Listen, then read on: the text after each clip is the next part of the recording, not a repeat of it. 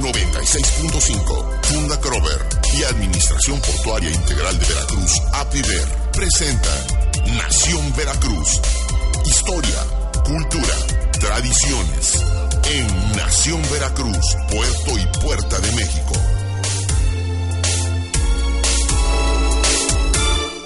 Muy buenos días, ya estamos en Nación Veracruz, Puerto y Puerta de México, este programa cultural que es llevado a ustedes, cortesía, por supuesto, del patrocinio de la Administración Portuaria Integral de Veracruz. Y bueno, donde haya un veracruzano, allá estará Nación Veracruz para escucharlo. Y bueno, el día de hoy, un día lluvioso, tomen sus precauciones, amigos, porque todavía están encharcadas algunas calles y avenidas. Acuérdense de los registros que luego están destapados, así que tengan mucho, mucho cuidado para andar caminando por algunas calles, precaución ante todo. Si no tienen que salir, pues no salgan porque va a seguir lloviendo. Quédense en casita y escuchen Nación Veracruz, Puerto y Puerta de México. El día de hoy estamos muy contentos, muy agradecidos porque tenemos el honor de contar precisamente con estos veracruzanos y veracruzanas que aportan, que precisamente dan a la sociedad, al mundo, productos que nos enaltecen, productos que nos llaman la atención o que nos hacen reflexionar.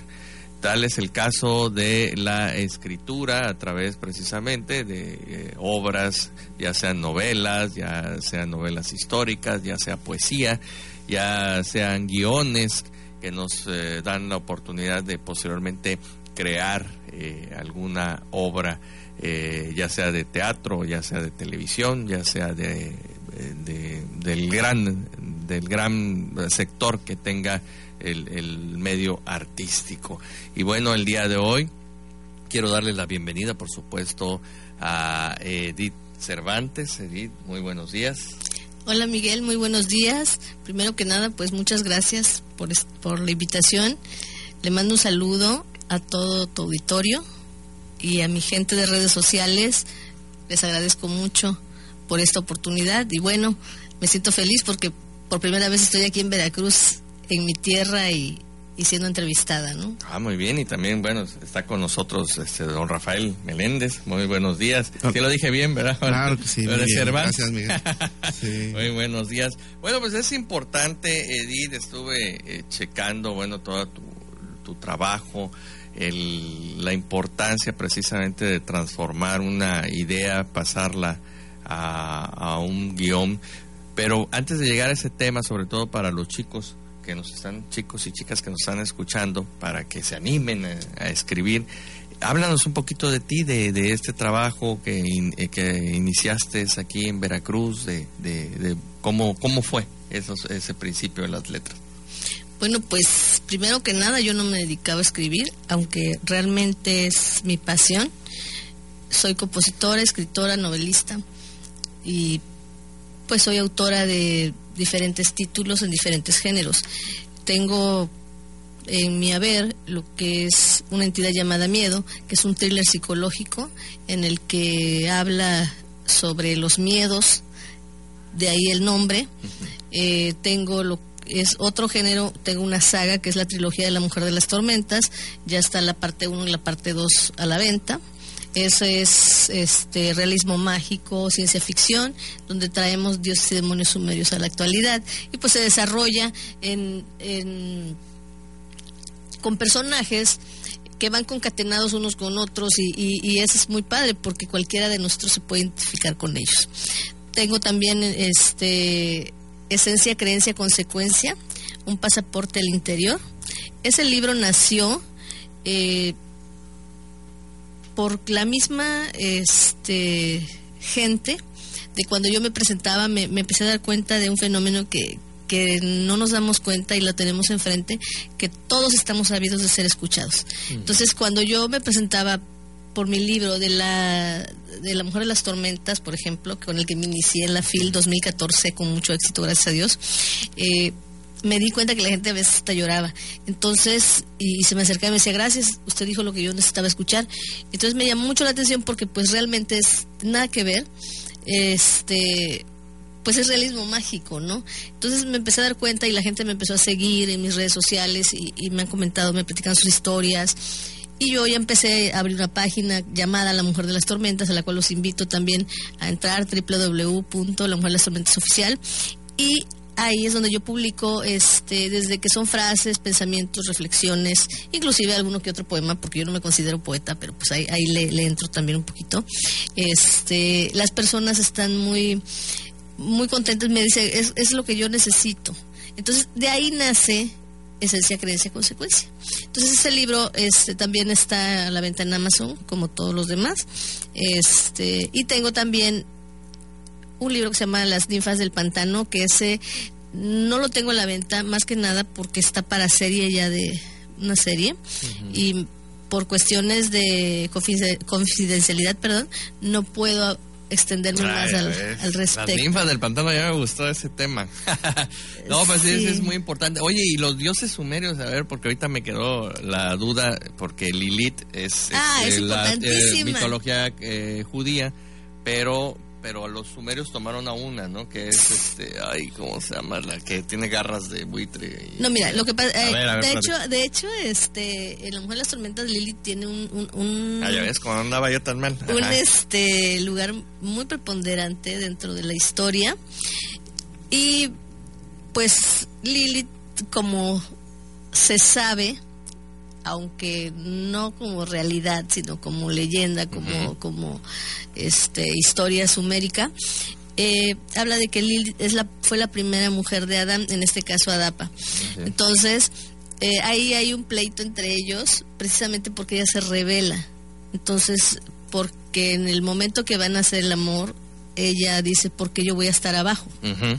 Entonces, de ahí, el Dios de los cielos, pues, la castiga, la destierra, y pues desde ahí el machismo, si nos damos cuenta, ¿no? Le dan el lugar a Adapa y ella se enoja y se va al Mar Rojo, donde se encuentra con Asmodeo, y Asmodeo es un demonio, y ahí ella empieza a procrear. Y salen los Lilin. Uh-huh. Y los Lilin son demonios que trabajan para ellos. Entonces, toda esa historia es lo que habla de los sumerios realmente. Eso sí es cierto, porque yo por eso los tomo como base, los traigo aquí a la actualidad. Entonces, es muy interesante porque Lilith llega a apoderarse, ¿no?, al cuerpo de una chica universitaria, y ahí empieza todo, ¿no? Y hay algo así muy, un poquito erótico, algo un poquito fuerte también, porque pues Lilith es una mujer pasional totalmente. Definitivamente. Que no sé si lo puedo decir, pero pues en el libro lo pueden leer, ¿no? Que a ella lo que más le fascina es el olor a semen. Entonces,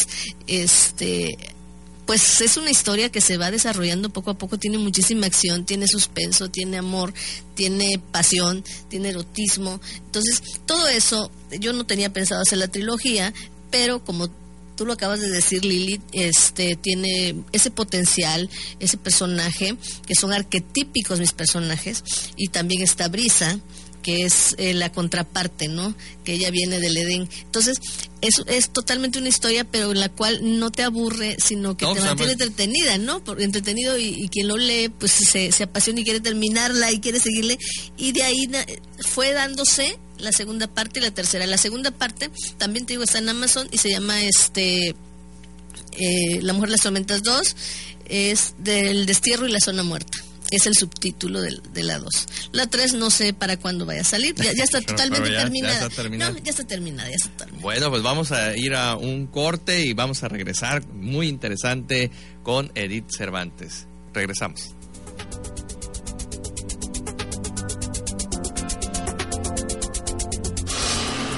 Este programa es presentado por la Administración Portuaria Integral de Veracruz.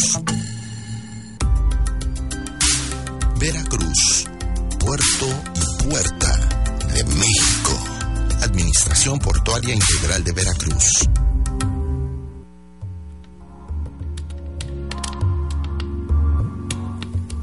Bueno, ya estamos de regreso y ya se incorporó con nosotros Carmelina Priego Medina, nuestra súper arquitecta, ahora sí que experta en monumentos. Hola, buenos Carmelina. Días, hola, buenos días. Aquí estamos para ¿llovió mucho comentar. Por allá? Pues más o menos, sí, a las 6:30, 7 sí estaba la tormenta, todo lo que da. La verdad, muy, muy fuerte. Con ganas de quedarse a dormir todo el día, pero bueno, no, aquí estoy. Oye, aquí pero estoy. A ver, que ahorita aprovechando que está aquí la escritora Cervantes y que precisamente escribimos acerca de estos temas que tienen que ver con la historia, ¿no? Y claro, con la mitología. En Veracruz, tú lo sabes, se dice que hay los túneles. Ajá. Pero ahorita con precisamente con las lluvias, lo que son, tengo entendido, son acueductos. Ajá, así es. Mira, esta cuestión de los túneles, yo creo que en otras ciudades, sobre todo que tienen una ubicación de montaña, que tienen subsuelo como para poder hacerlos, sí los hubo, sí existieron. Quizás estamos hablando de la misma Ciudad de México, Puebla, Guanajuato. Pero en Veracruz yo dudo mucho que haya habido estos túneles. Yo tengo alrededor de 30 años de dedicarme al estudio de la arquitectura, pues ahora sí que histórica, y nunca he visto ningún túnel de esto. Muchísimas personas, sobre todo cuando hay obras, nos llevan y nos dicen que el túnel son aljibes y son drenajes. Ya luego cuando se les dice, no señor, esto no es ningún túnel, esto es el aljibe, esto es el drenaje, ya como que no, usted no sabe, no. Pues es la parte romántica, ¿no? Como que de novela, en fin, de lo que son estas, ¿cómo se llaman? Ay, que son leyendas, esa es la palabra, que son leyendas, y son leyendas que han pasado a través de los siglos, pero en la realidad en Veracruz, túnel como tal para comunicar una casa con la otra no existe. No dudo, y lo sé por otros compañeros, que en otras ciudades sí lo sabía, sí, y sí podían comunicarse de la iglesia a la casa fulana o al palacio de gobierno, a casa cabildo, en fin.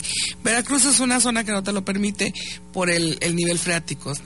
Veracruz es una ciudad que está construida en la orilla de la playa, a la playa se puede decir.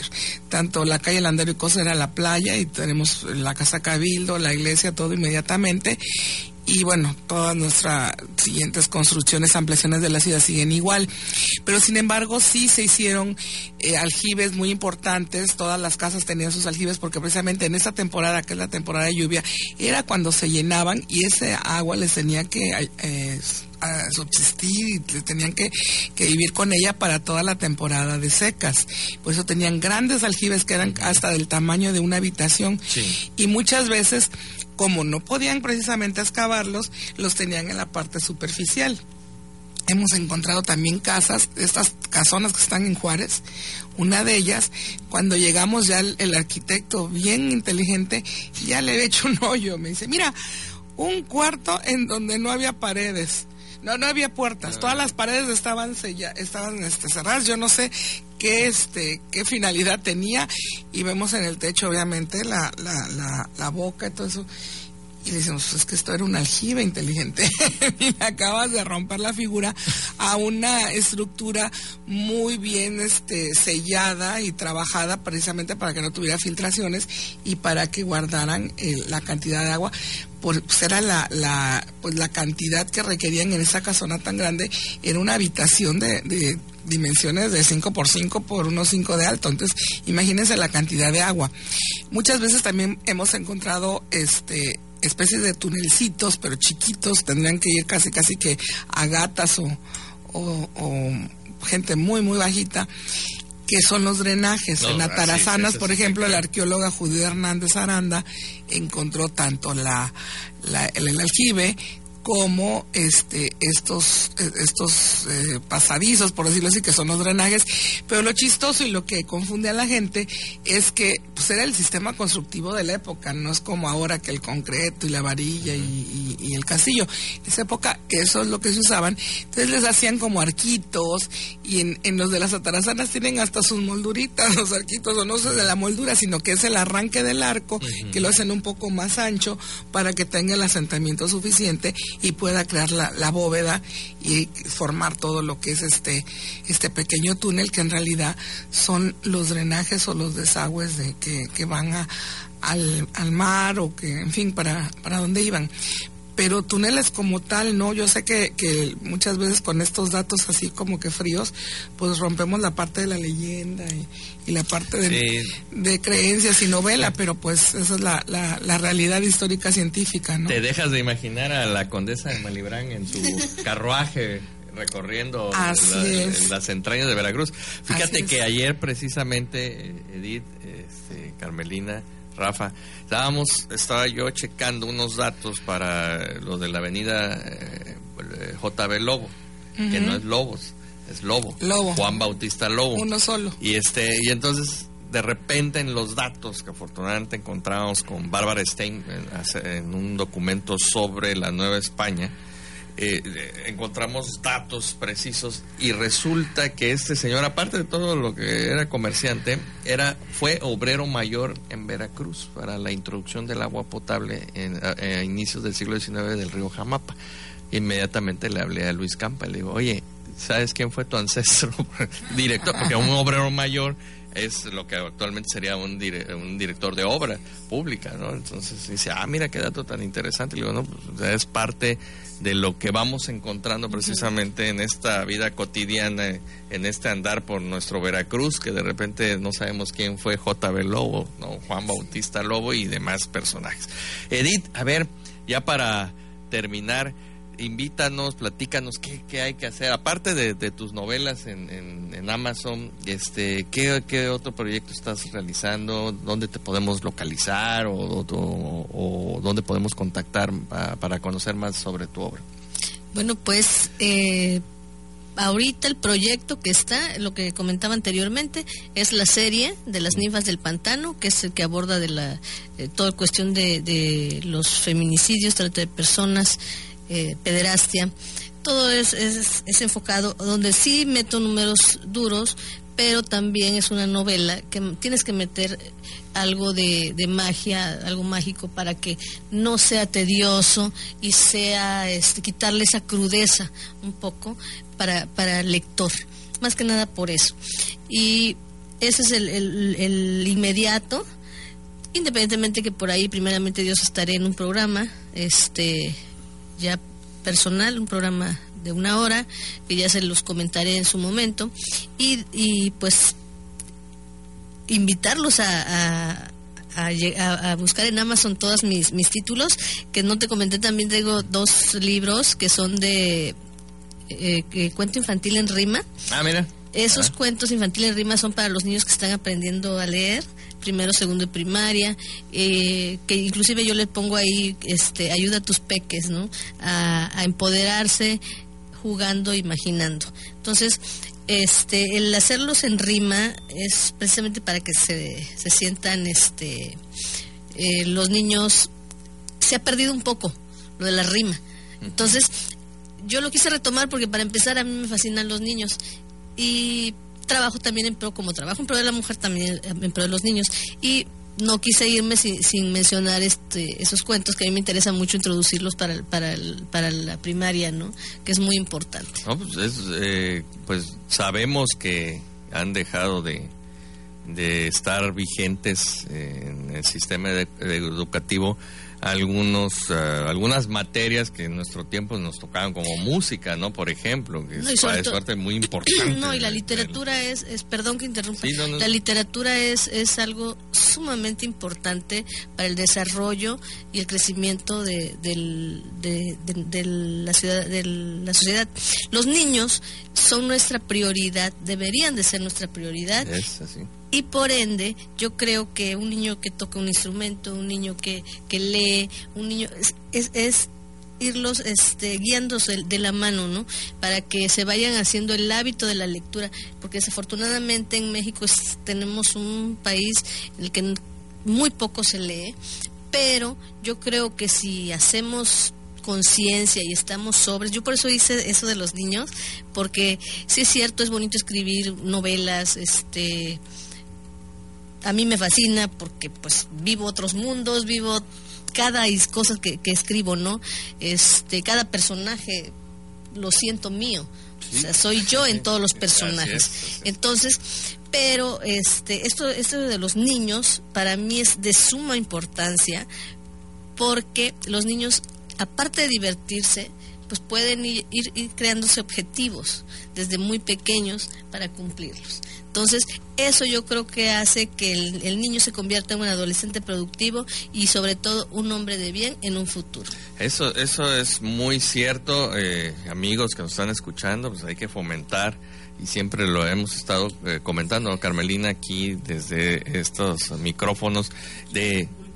Así es. Valores de identidad también. Uh-huh. Yo ya también llegué a esa conclusión y para el rescate, por ejemplo, del centro histórico, pues ya los adultos ya están formados de otra manera.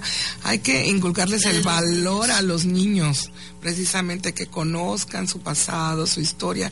Es como una hoja en blanco en donde vas a escribir todo lo que quieras que sean en un futuro. Pues hay que seguir motivando. Fíjate que precisamente ahorita que tocas el tema del centro histórico, sí, acabo de ver precisamente en Veracruz a través del tiempo una fotografía del baluarte. Uh-huh. Y los comentarios que ya hemos explicado por qué no, por qué se tuvo que cubrir o se tiene que cubrir sí, tipo de monumentos. Entonces, nuevamente hacemos la mención que es la piel que debe de cubrir. La piel, y que sin ella se estaba deteriorando mucho y tenían ya graves problemas y ya. Ajá, sí. Porque efectivamente, si como tú comentabas, si dejamos el coral fuera, se va desmoronando. O sea, entonces, eso es lo que debemos de entender. No vamos a quedar en 15, 20 años, ya no vamos a tener nada. Entonces, debemos de seguir cuidando precisamente tanto nuestros monumentos como nuestro medio ambiente.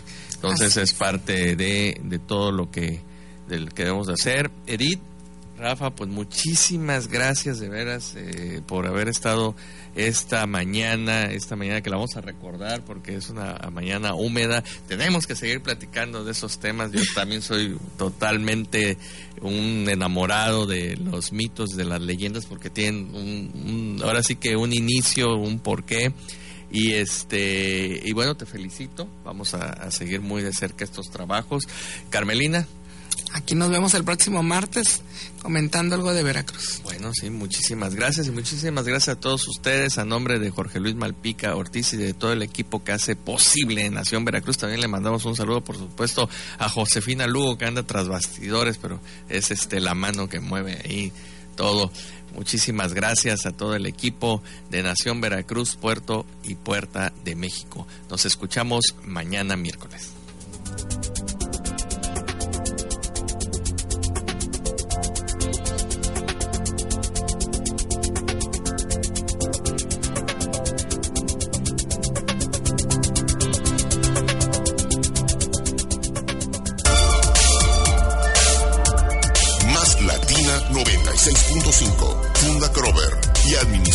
Portuaria Integral de Veracruz, APIVER, presentaron Nación Veracruz, Puerto y Puerta de México. Hasta la próxima.